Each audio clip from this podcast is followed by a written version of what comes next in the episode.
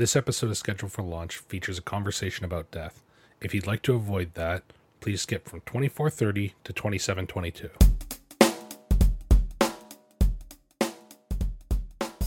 Building a game where you rotate control of a character brings its own unique set of challenges. What will you give to take and maintain your own sense of individuality and control? This week on Schedule for Launch, join me, Zach Walsh, as I talk with Tanya Floker about their new role playing game, Be Seeing You. We talk about inspirations, compliance, and artistic ways to make your game have a little more flavor.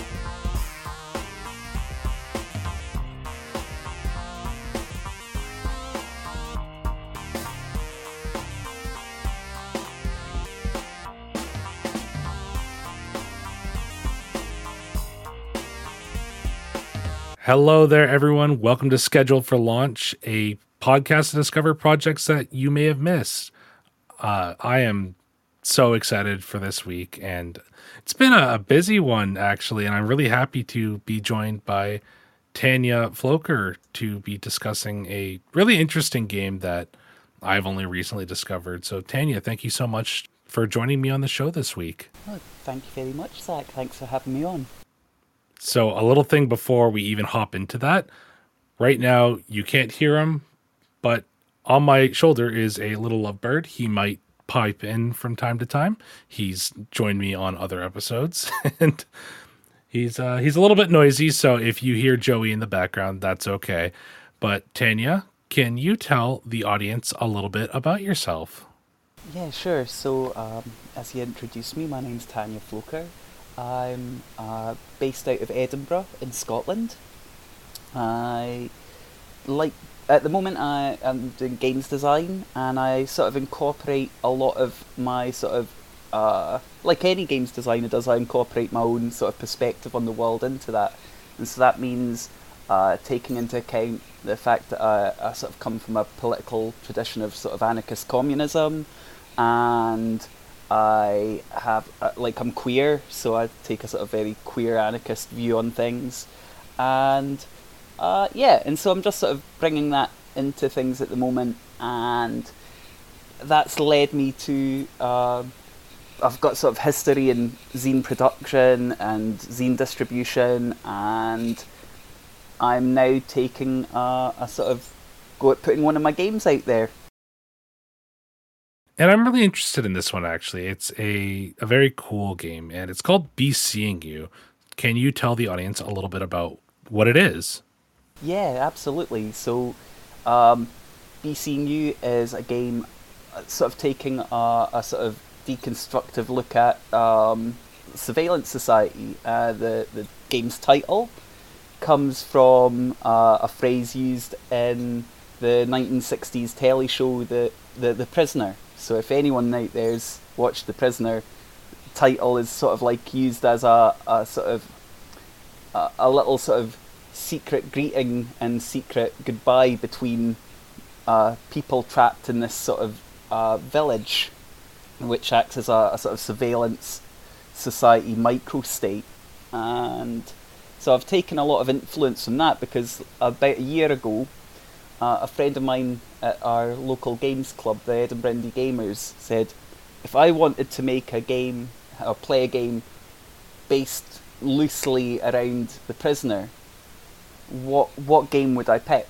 And there's a few out there already, but none of them seem to take take my friend's fancy, and so I just went away and like thought about it for about half an hour, and then started writing uh, a few, jotted down a few ideas, and because it was November, uh, every November I take part in a, a month long game jam called uh, NaGaDeMon, the the national, or international, more rightly, games design month. And so I just started jotting down ideas, and I ended up with a game that, that kind of worked. I'm really excited to dive into it too. It deals with a lot of different themes. Yeah. Uh, that are really interesting. Some of them being control, independence, compliance, and freedom. Um, um, did sorry, I had just a brain fart. I asked you what is be seeing you, right? I Oh, did. yeah, yeah. We did talk about what it is. Okay. Well, I should just I, I should maybe go into it a little more. As a, yeah, like, probably what, a what- little bit. What, what does the actual game entail? Like that's that's sort of like the surrounding bits. I've had a, a, a- very busy day of it today, so um, thank you for keeping me on track. Yeah, so so yeah, the, eff- effectively the game itself is uh, it's a role playing game. It's uh, GMless, so but it's got so, but it rotates uh, the share of narration duties around the table as the game progresses. So ideally you're playing with four. You can play with three to five, but the perfect sweet spot's with four people.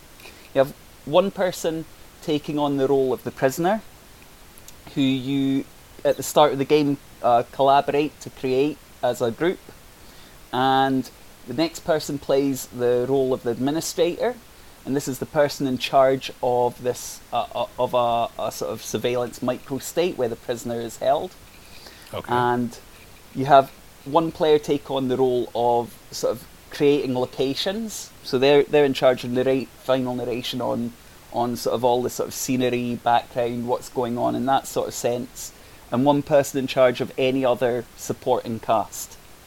Okay, so you've got these four four uh, roles. At the start of the game, you've created cr- together answered questions about yourselves which are then used to inform the narrative about this this prisoner who it goes unnamed throughout the whole piece. We never refer to the prisoner's gender or their name or anything too specific beyond the questions about ourselves that we answer at the start. So these are things like uh, traits about yourself that could be um, like what what sort what what sort of things about uh, authority uh, cause you to, to buck against the trend? What sort of style do you like to hold? What's what would be your ideal home? And we answer these questions in turn, and then we, we transport them into the fiction and, and sort of uh, overlay them with this, this sort of cipher character, who then ends up being an amalgam of all the players' answers. And as the game progresses, we'll rotate these four positions around the table, each taking turns. So while we're all playing the same prisoner, we take it in turns to actually be in charge of the narration of that prisoner. And the the administrator, much in the sort of vein of the the prisoner TV show, every time that role rotates, a new character is created with a new plan about how to, to tackle the prisoner and extract information from them. Uh, or, or th- that's the sort of like overt the overt part is like seems to be like they want to extract information but really what they want is just for them to comply and so there's there's mechanisms as the game goes on about um, the the prisoner comes mainly against three main choices either they can comply with what's happening around them which can buy them a little more time maybe buy them a little more oomph later in the game but at the expense of, of having acted against their own interests in the, the here and now, they Mhm. can they can try and defy what's being being pushed upon them. In which case, they they maybe thwart something that the administrator and the rest of the villagers trying to the other players are, are collaborating against them on, but it costs them some resources or the prisoner can decide that they've gathered enough resources in order to try and mount an escape. And as as the game goes on, we see how that how that wears on because every time they try and escape, every time they, they act in defiance, the the the control rating against them ticks up, and th- this is sort of heavily influenced by a game I love called uh, Lacuna Part One by uh, Jared Sorensen, and so this sort of idea that the, as the control ramps up, it, it just sort of that game plus watching a lot of sort of not just the prisoner but things like uh, Stalker or even um, uh, the the UK version of Utopia, the way that the, the sort of paranoia cre- creeps up and gets like very quickly just ramps up and ramps up, and every time you think it's it's hit a new plateau, it gets cranked up again and again. Um, as that's happening in the game, the mechanisms by which the the narrative starts to, to become more and more broken and surreal and fragmented and the the the things that the character is facing become just more bizarre and unusual to the point where it all comes to a sort of like head. There's a final sort of scene mechanism, and we we have a sort of possibly surreal, ambiguous ending based on how the play group wants to interpret what's happened. Each person at the end of the game adds their own. There's another set of like round up questions which leave uh, where players can put contradictory answers into the, the, the, the, sort of the narrative. So at the end, it can be quite ambiguous or or sort of uh, interpretive. So yeah, it's, it's definitely leaning hard on that sort of story game aspect, but definitely has a, a main central character thread through it. Hmm. And it's it's one of those things that I think a lot of people can kind of lean into and enjoy. The prisoner the setting for this game where you design it and the the character it's really ambiguous which i think leaves a lot of open play space for people to really play this game in a lot of different ways. Hmm.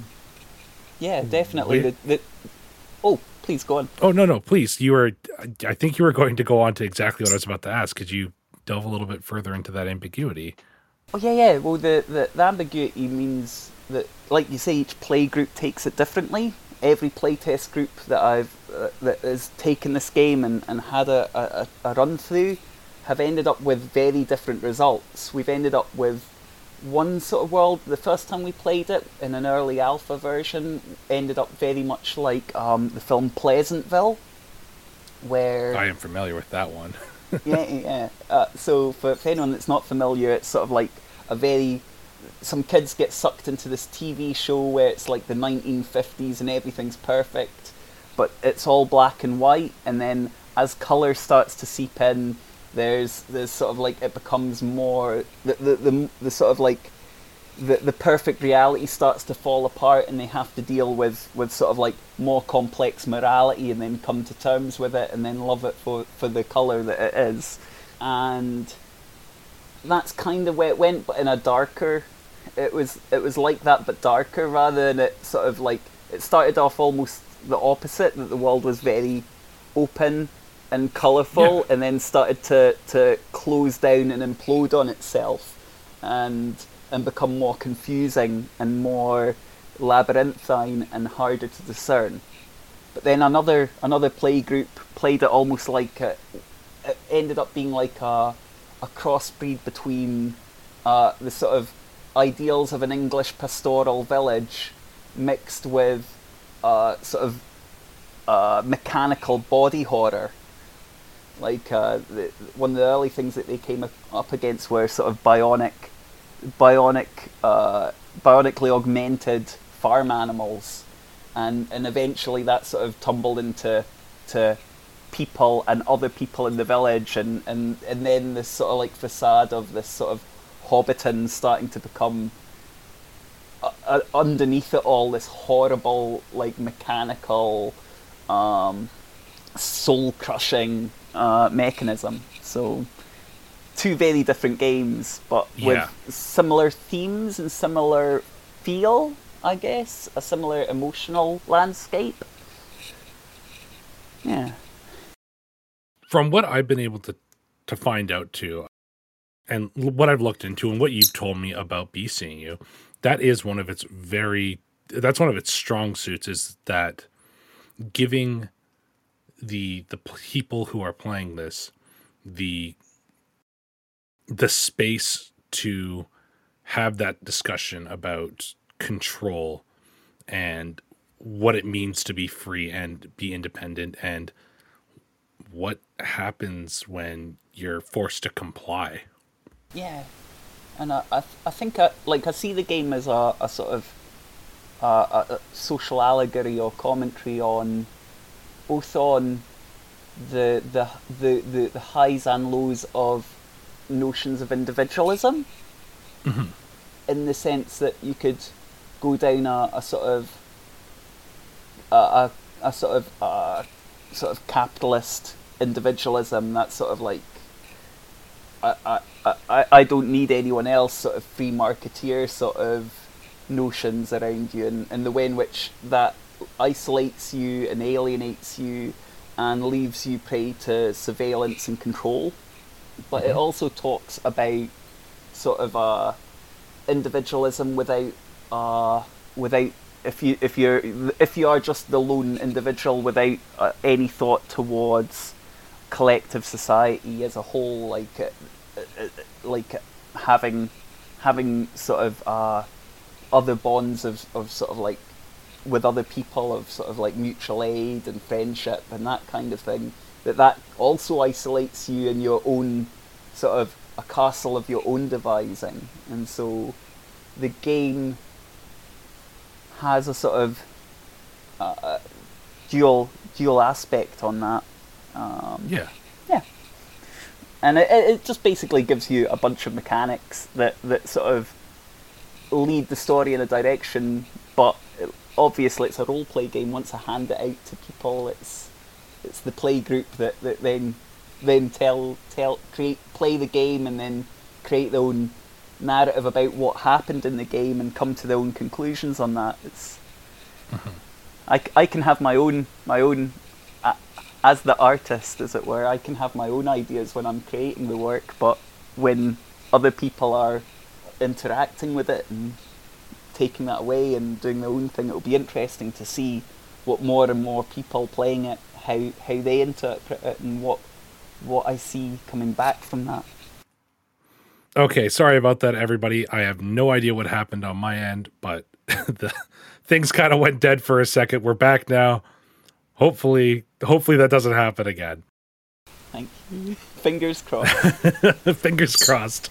Um, so before things dropped out, we had been talking about the themes and the game's use of sharing a protagonist, and this kind of this is interesting to me because a lot of people will handle the protagonist differently, which I think it's super interesting, especially with the control compliance elements of this and independence, really.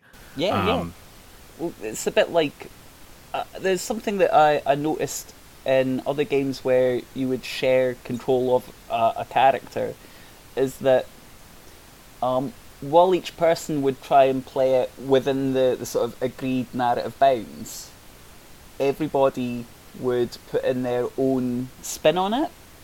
Uh, like you'd have your own slight takes, and it would surprise everyone else at the table how a character that, that maybe I've been playing a certain I've been playing this character a certain way, and then based on the events that have happened, it's now rotated to the person beside me, and they're playing that character slightly differently, and it maybe takes me aback or, or makes me think about that character differently.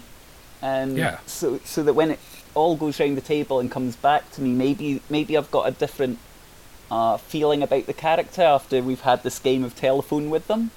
Um, and I kind of feel like this is something, I guess, I, like I was saying before about sort of influences. Uh, I guess in a, a sort of like gaming lineage sense, I've played a lot of games that do that. But um, when I when I was sitting down to write this, uh, maybe about six months before, I'd played. Um, uh, is it um, Companion's Tale?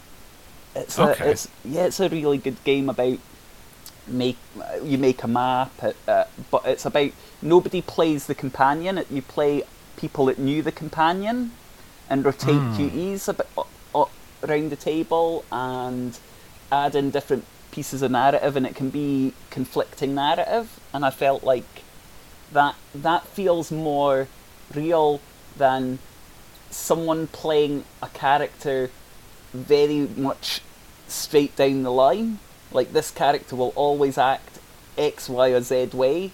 Feels less realistic than well, this character acted this way on this day and had a bad day and was acting out of sorts, and then had a really good day and felt really confident. Like these sorts of changes felt like at the end of the game with Be Seeing You, I felt like the prisoner character felt more real because of those those sort of uh, like contradictions or like unanswered questions or, or different reactions that we'd seen throughout the game. That's so interesting, actually. I really like that. One of the things that we talked a little bit about being seeing you specifically was that it started off as an entry for the uh, NaGaDeMons annual game jam. Yeah. And it's it's grown from that. Where did it start versus what it's become for you? Um, well, at the time, um, I've got quite a young child at the moment, and I mm-hmm. was uh, basically uh, also had some big life disruptions just before um, my youngest was born, and so ended up homeless for a time, and then uh, in temporary accommodation, and then in the home we're in now, which is nice and stable, thankfully. Um, thankfully. Yeah. Um, but that left uh, me sort of like both in the, the normal sort of like par- new parent sort of uh, learning a whole new set of skills and swamped and tired and losing a sense a, a little bit of my own sense of identity into motherhood yeah um, and at the same time because I was like full time carer for for our youngest and so um, and on the other hand, I guess I'd always used the, the sort of NaGaDeMon Game Jam as a nice way to sort of like prompt my writing. I, would never felt like actually putting out my own games before. Because, yeah. I, well, I had a, an inkling of it about a decade ago. I've been I've been writing games most of my, my life, um, mm-hmm. and then I had a chat with some other other games designers locally um, about 10, 15 years ago, there was a really good gaming sort of network of games designers called the Collective Endeavour here in sort of across Britain, but mainly in Scotland. And okay. and I just sat with them at a, a game con once and was saying, I'm going to put out this game. I think I've got this. This it wasn't Be Seeing You, it's another one. And they were like, well, you can do that. That's not a problem. If you got enough money to just do a print run and put it out, and I was like, yeah, I could, I could do that. Yeah. And yeah. they, but then um, one, one of their members, I think it was uh, Malcolm Craig, said, Why do you want to put this out? That is the most important question here. Because if your reason is um, you think you've got something completely new, that's maybe, a, like, we talked it out, and it's like, I don't have something that's completely new in this. Uh, mainly done it because I thought the game was fun. I'd played it myself and I was enjoying it. And but yeah. then it was like as I thought more and more on that, uh, I was thinking. Effectively, I was thinking, like, I enjoy the, the, the prize for me is having the game written. Like the, mm-hmm. the, the, the, the, the bit that I enjoy is like I've wrote this game, I've sat down with some friends, and we're all enjoying it, and putting it into print and getting it out there and, and going to cons and, and doing all the things that I need to do to actually sell a game weren't really that interesting to me. On the whole, it seemed yeah. like a lot a lot of work, and I was like, at that point in my life, I was just. Uh, I didn't need that extra work. There were other things that were going on, and it just wasn't there. So I actually took that question of why am I doing, why am I writing games, why am I putting it out there, and I just sort of went, okay, I, I actually, I'm quite confident that my games are good, and I don't really need outside validation for that. So let's let's just yeah, no, writing. that's totally fair. yeah, yeah, like let's keep on writing amazing games and just playing them with my pals. yeah. Um, but um, like recently, so a year ago, I was just trying to. Like, even, well, even a couple of years ago, was I, I, sort of got back into doing NaGaDeMon as a way of sort of like mm-hmm. reminding myself this is something I can do for myself and be competent at, and it's not parenting yeah. related in any way. And it was just like a small reminder at a time when I couldn't get out to to game at clubs, and, and gaming online for me wasn't really a thing. I wish it had been in retrospect, but um, it, I just didn't feel like it was something I wanted to do, and so I designed the game, and then uh, I sort of, like I say, my friend Bruce at, at the Edinburgh Indie Gamers uh, wanted to get like was asking about the prisoner, and it just sparked something in my brain at the right moment, and um, I wrote three drafts of the game and play tested each one all over November uh, last year, and at the end of it, I felt like I've got a game here that's that's really good. Then yeah. yeah, and then I've been I've played it a few times, like on and off, and handed it to pals over the past year, and then this year uh, at the very start of the the pandemic, um, uh, a bit of a heavy thing here, so it's uh, going to go into depth for anyone out there listening. Um, Yeah. uh, a, ve- a very good friend of mine uh, died of COVID. Um, an old friend. Um, I hadn't seen him for a few a few years because we'd lived in different cities and we'd sort of ended up in different sort of spaces. But um, it was an old friend that we used to sit down and like talk about.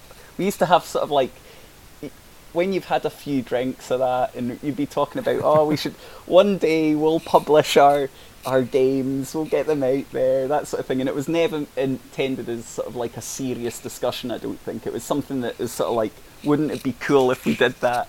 Yeah, but we we don't have bags of money to do that, and we're not really fussed. And uh, he he went on to he's more into the war game aspect of the hobbies.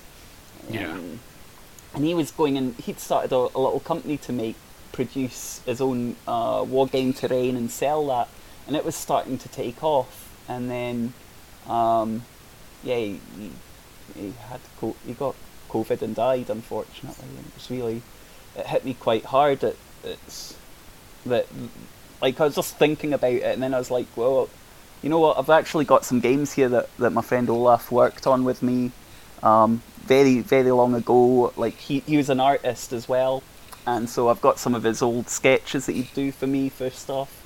And I was like, you know what would be nice if I could build up.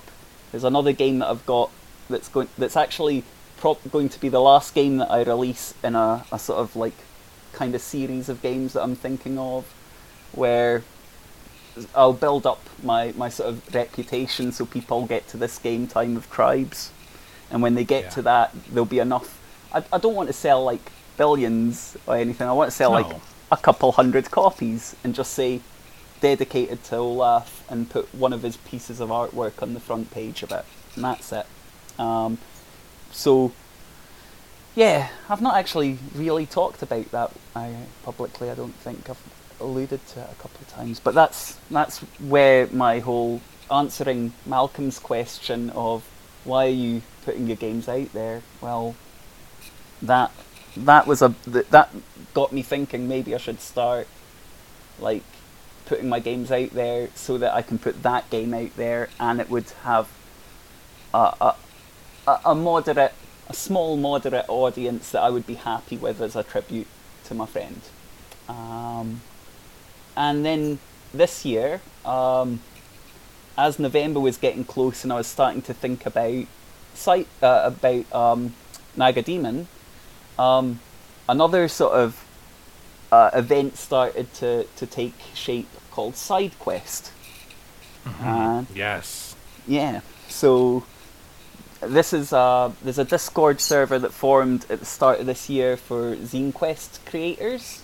Now, Zine Quest is like a, for folks that don't know, a sort of event on Kickstarter where they get uh, games creators to try and make games in a zine format over the course uh, and get them funded over the course of February.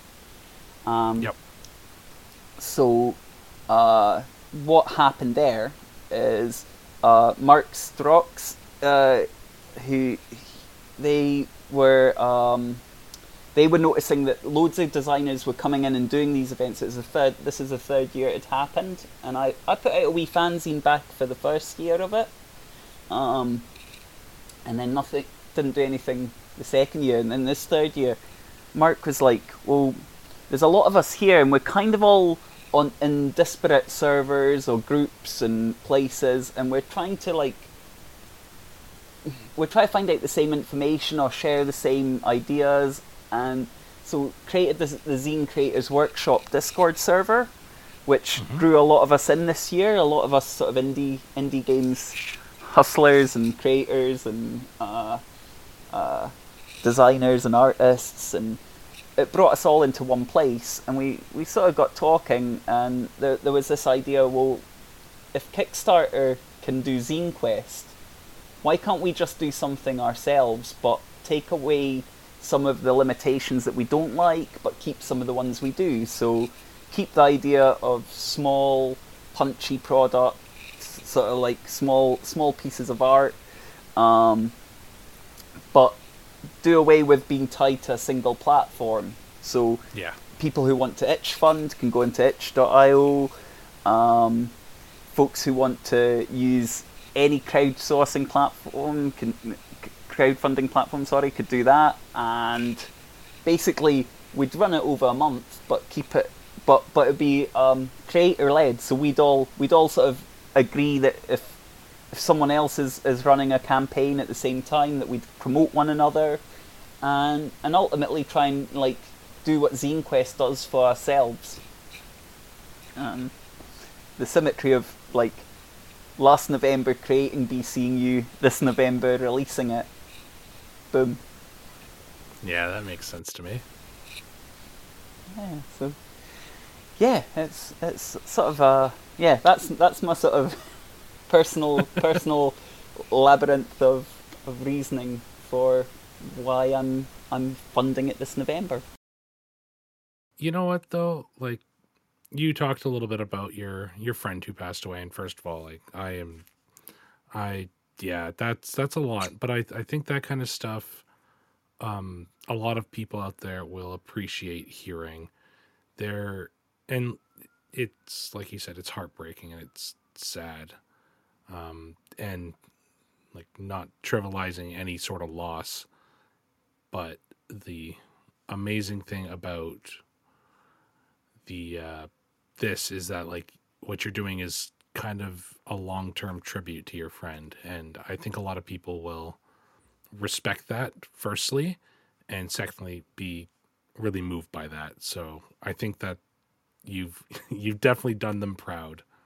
No, I, I don't. I'll, I'll, like uh, I try. I don't really talk about it that often. I think it just caught me at the moment right now. Um, that's totally yeah. fine yeah. yeah Um, but uh, yeah, it's it's sort of. I, I just think there's a lot of a lot happen. My my partner, who my, my, my partner that I nest with is, um, uh, uh, was uh, a nurse in the the ICU Mm. over winter as well. So we've we've had a lot of sort of uh, happenings with COVID uh, in our household and seen quite a lot of it. So it's yeah yeah, it's it's it's I, I, I don't I don't I, I feel like it's shaped a lot of a lot of people in different ways, yes and we're all at, at different sort of stages or in in different different ways of looking at it. So yeah yeah. Anyway, a lot's happened because of it. This show happened because of that. A lot of people have put out games and stuff because of that. Um, so it's had it's definitely had its positives too. Neg- abundance of negatives, but there have been people staying home and getting things done that they wouldn't have time to regularly. So that that side is pro- probably the only positive side that I can think about from it. But well, the the medical technology that will come out is going to be that yeah you can't it's sort of like it's it's forced but and and I don't Mhm. like to it isn't like hey isn't this a good thing it's kind of kind of sucks but yeah, it's kind of awful. it is what it is yeah Yes, the, the, exactly. the, the world turns Exactly, exactly. So we actually talked a little bit about side quests there, um, and this huge creator-led movement. And this isn't actually the first game that you've put out. Um, you've put out, uh, you've done a couple of things, if I remember reading correctly. I've put out some fanzines I've put out uh I, I've put out some fanzines I've put out uh uh, a sort of anthology for my local club where I was the editor, um, Yep. or one of the editors, but I didn't. I, I, I submitted an article to it, but not a game. Um, but yeah, this is the first time taking one of my games and and actually putting it out there and saying, "Well, somebody give me money to get this printed." so, how how has that experience though with those things before helped you in designing and promoting and talking about be seeing you wow, yeah, that's good. Well, I guess I'd go further back because before I'd done any sort of like uh, putting fanzines or game stuff out there, uh, I'd been involved with sort of political organising, with sort of various um, like working class and anarchist groups, where I, I I'll I'd be like a dealing with publications quite a lot, or dealing Mm. with putting together zines or pamphlets or advice broch- booklets and brochures and flyers and stickers and all sorts of stuff. So I had a sort of like over a decade of experience putting that kind of thing together. Um, so in terms of the sort of production side of it, I feel quite confident, um, especially when I'm doing something for myself. Um, like with You, my, my fanzines were all collaborative with other people in, in sort of fan communities, and my and the, the local Edinburgh Indie Gamers zine was collaborative with um, other members of the, the local indie games club that I'm part of. yeah Um, and so, while I've I've been heavily involved in putting them out, they're not hundred percent just me. The the collective endeavours No. in and of themselves. Um, is like be seeing you. This is the first time I'm taking something that's like, okay, I'm going to do the the layout all myself. I'm going to do the writing all myself. Obviously, other people are play testing and giving me feedback. It's it's it's not uh, it's not a, a stoic individualism against the world. It's it's definitely had collaboration in that sense. But um, at the end of the day, this is the first time I'm doing something myself, and but I think I've got like the the experience there, like. It, it, also comes from the, the, the idea of sort of like thinking back to when I was like, okay, I'm going to put my games out there, and I thought about uh, this this po- possible future game, all things willing, that I've got, um, where it's like, well, I can't just take my one game that I want to get published and put it out there, and people will will know to come and get it, like yeah to come fund it or help me with it. it that nothing works that way. Like I, I've seen Kickstarter projects where it's one person being like, "Look at my amazing game, come give me twenty five thousand pounds," and it's like, "I'm not giving you a penny, mate. I have no idea who you are. Your game could be amazing, but yeah, it, it, it doesn't yeah. doesn't inspire me with confidence. So why do would I expect anyone else to come to me with that? So it's like, okay, so I've got some. Uh, it- this even before I came up with that idea, because it was before the the epidemic, before everything. I'd been doing this sort of fanzine for another local game called Slay Industries, and I, I like the sort of setting because it, it ties back to to when I was a lot younger and and, and involved in gaming. Uh, and other other sort of clubs and places, and it, it ties into Yeah. like my love of the city of Glasgow and where I've spent most of my life, and it's sort of like that was just so much fun to do, and I'd kind of left that, and then there was like the local club. I was like, oh, I can put together. Well, we all under lockdown. I, just sort of suggested, look, Zine Quest is coming up. Who would like to make a club zine? And everybody wanted to, and we, we came together and made this really amazing zine and put it out there for pennies, effectively. We've got three amazing games in it, like really amazing games. Um, and so we put it out as cheaply as we could, and I just really felt like, well, that's showing people I can produce things. Mhm. I can, and I, uh, and it shows that it also shows how the, the first first of those zines that I put on Kickstarter was done in sort of like old. It was for Zine Quest One, so I really got into the the old '90s uh, photocopying. Like got the Pritt stick out. I'm gluing stuff in. I'm I'm putting all sorts of texture on the pages. I'm photocopying it and then cutting bits out and layering it, and it, it has that sort of real. Uh, I, I made sure that one of the reward levels for the, the Kickstarter was that as well as the zine, I would send out one of the master pages from the, the, the main Oh. photocopy. And so almost every page of the zine was taken by someone and sent all over the globe.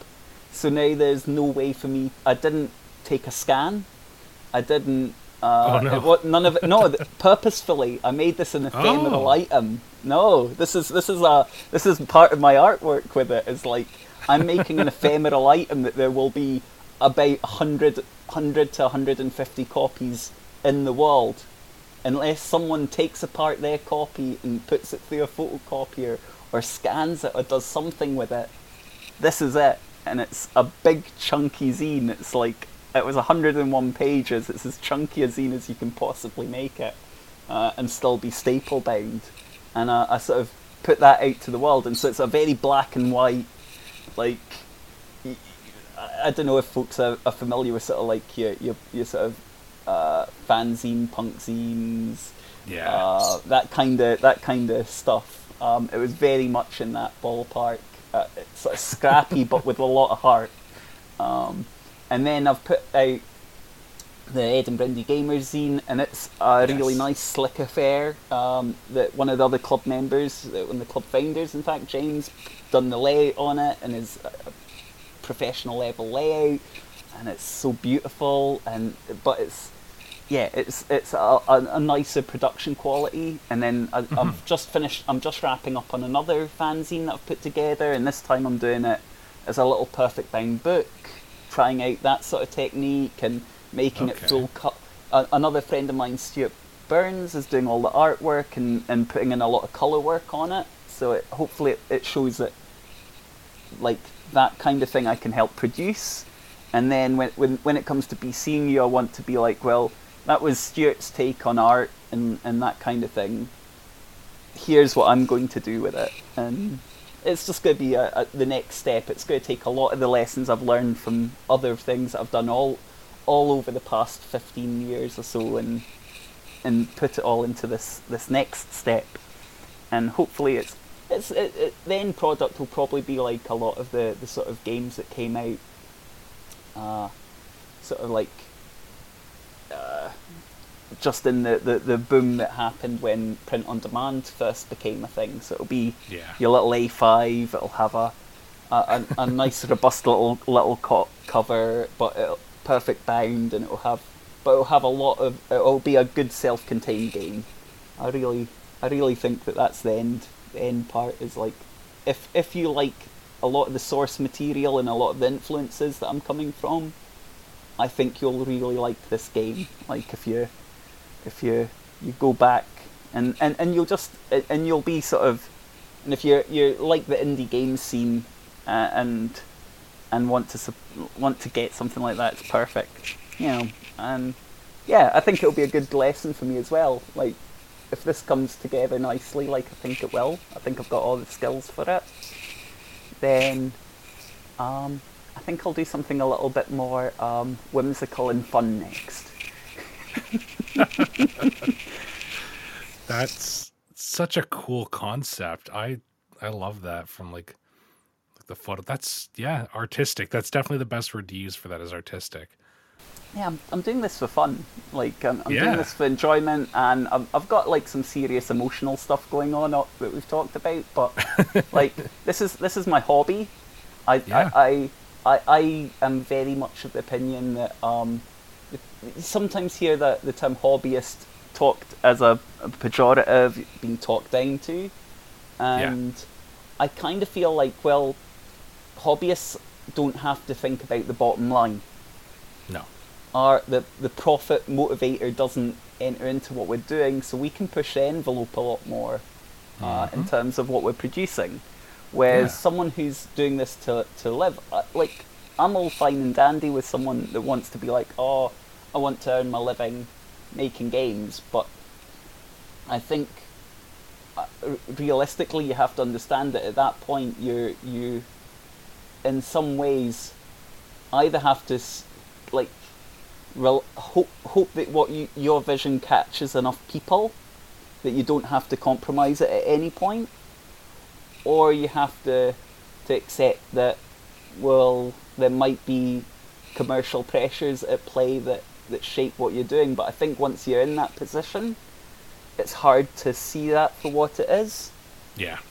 And that's just the nature, the, the, the social relations at work there. Like, I don't think when when you're trying to earn your wage from your game, that's your relationship to that artwork. And and this is the same for any artists. And this is this is a it, musicians, artists, like anyone doing any sort of craft or, or sort of like thing that they, they, they have a love for, but then turn it into the the thing that puts food in their belly and Yeah. keeps the roof over their family's head. It it changes your relationship to it.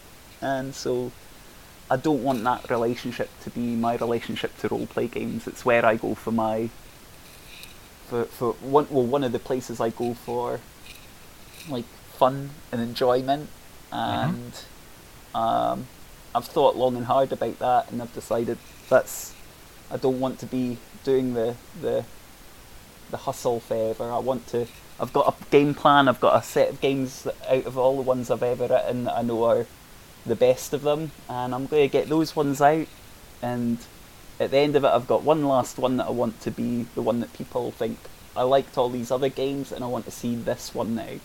And then that's me done. That's really nice, actually. Yeah, yeah, yeah. Good. I'll leave the the game the games industry side behind. It can it can do whatever it wants. I don't really care. like succeed, fail, whatever. I'll still be role play gaming. Yeah. Most of my games don't even need dice. It's fun. So, Tanya, we're actually almost out of time. We've been running for about 45 minutes hmm. now. So, one of the questions I like asking on this show to everybody who comes on is what advice can you give someone who is looking to design their own game, but they have no prior experience and don't really know where to start?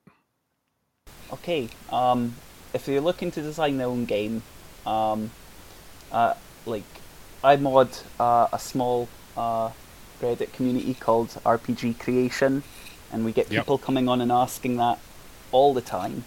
And so I normally send them to the RPG Design Zine by um, Nathan Paoletta. Um, Okay. you- it's an amazing little zine. Takes a lot of stuff from all different sources, things like uh, Jared Sorensen's Thea rules and this and that and other bits and bobs.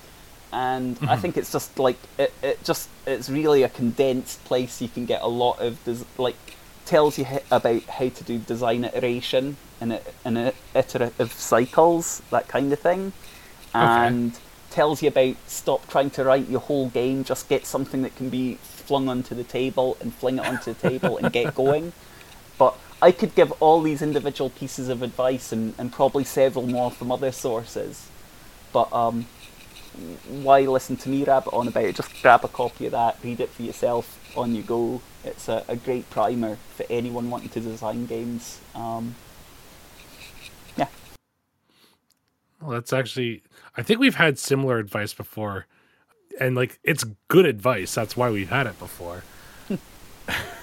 yeah, it's like all the all the, the sort of like building blocks for like the other thing that I probably add is um don't don't be afraid of like when when painters are when painters are learning to paint they paint the masters they sort Yeah. of try and copy techniques or, or do similar things like I, I guess I'd say don't be afraid to look at other games that are in the sa- same sort of field or that you have ideas from like I've mentioned a couple uh, already, and I, I think like yeah, I'd, I'd, I'd like I definitely took a look at the the sort of token mechanics in Dream Yep. Askew, and I- I was like, okay, I don't want to do it exactly like that, but that is a big inspiration on what I want to do with this. Yeah. Um, and so, in the same way, like play lots of different games from different different games design fields, because like I'm I'm not big into the OSR side of things, but I, I try and play anything that seems to be like creating waves, just to see Yeah. what are those waves all about. Maybe there's some yeah, there's something there. But um yeah, Yeah. go get the RPG design zine, read that. It'll put you on the right track. After that, just get playing, write stuff, play stuff, have fun. That's phenomenal advice, Tanya. So before we wrap up, where can people find out more about you and mm. be seeing you? Okay, so um, best place at the moment is if you go to timeoftribes.com. Um, that's my sort of landing page where you can get updates on what I'm doing. Just best way is just pop in your email address, and I'll send you out an update every usually month or two months. Uh, it's very irregular. Um, it'll also direct you there to my Kickstarter page where you'll be able to sign up uh, to the pre-launch once that goes live. Uh, I'm just waiting on Kickstarter approving it. Once they're happy that I've fulfilled my last uh, fanzine, they're a bit thingy about if they don't think you've fulfilled something, they won't let you start yeah. a new project. So I'm just waiting on the, the green light. Um, also, if you go there, you can have a look for side quests. So if you go to sidequest.info, you won't just see my stuff there. You'll see loads of really amazing projects that are coming up. Uh, honestly, just go through each and every one of them, and there's bound to be something that you love there. All right. As always, listeners, those will all be in the description down below. And you can go and follow Tanya and check out Be Seeing You for yourself. It looks really cool from what I've read. And from this conversation, I'm really excited to see where this one goes. Thank you. And uh, I want to just say, Zach, thank you once again for having me on. This has been really lovely and, and quite a surprising conversation for me. well, thank you so much for having that conversation with me. I'm looking forward to it. Everybody, go give Tanya a follow. Go check out Be Seeing You. It's like I said, it's looking really good. Tanya, thank you so much for joining us. Audience, thank you so much for listening. Tanya and Be Seeing You are scheduled to launch very soon. Take care of yourselves all. Have a good night. Talk to you later. Bye. Thank you so much to Tanya for coming onto the show this week. Be Seeing You has a really interesting setup, and I'm excited to hear how those of you who get it will play the game. Remember that SideQuest has just started on Kickstarter, and there are a number of really interesting games aside from Be Seeing You, so go support those creators as well as Tanya. As always, listeners, thank you so much for joining me. We're going to be doing a new little thing here where I recommend another podcast on the show. Part of the reason for it is that I can't find a good way to bring other podcasts onto this one at least not in a way I'm happy with. So this week I want to recommend a new show called Care and Feeding of Werewolves. It's a dark modern fantasy podcast about a doctor who uses magic to treat supernatural patients. It just started on the 31st of October, so you have enough time to go take a listen and get caught up because I think there's only one episode. If you like this podcast, you should recommend it to a friend. Word of mouth is the best way for us to grow here, and grow is what we've been doing. It's incredible. And we're not even a year in, so I'm excited to see where we go. I'm not totally sure who the next guest is, but we have a couple of really phenomenal folks lined up. So I hope to see you next week with them. Take care of yourselves. Have a good night. Bye.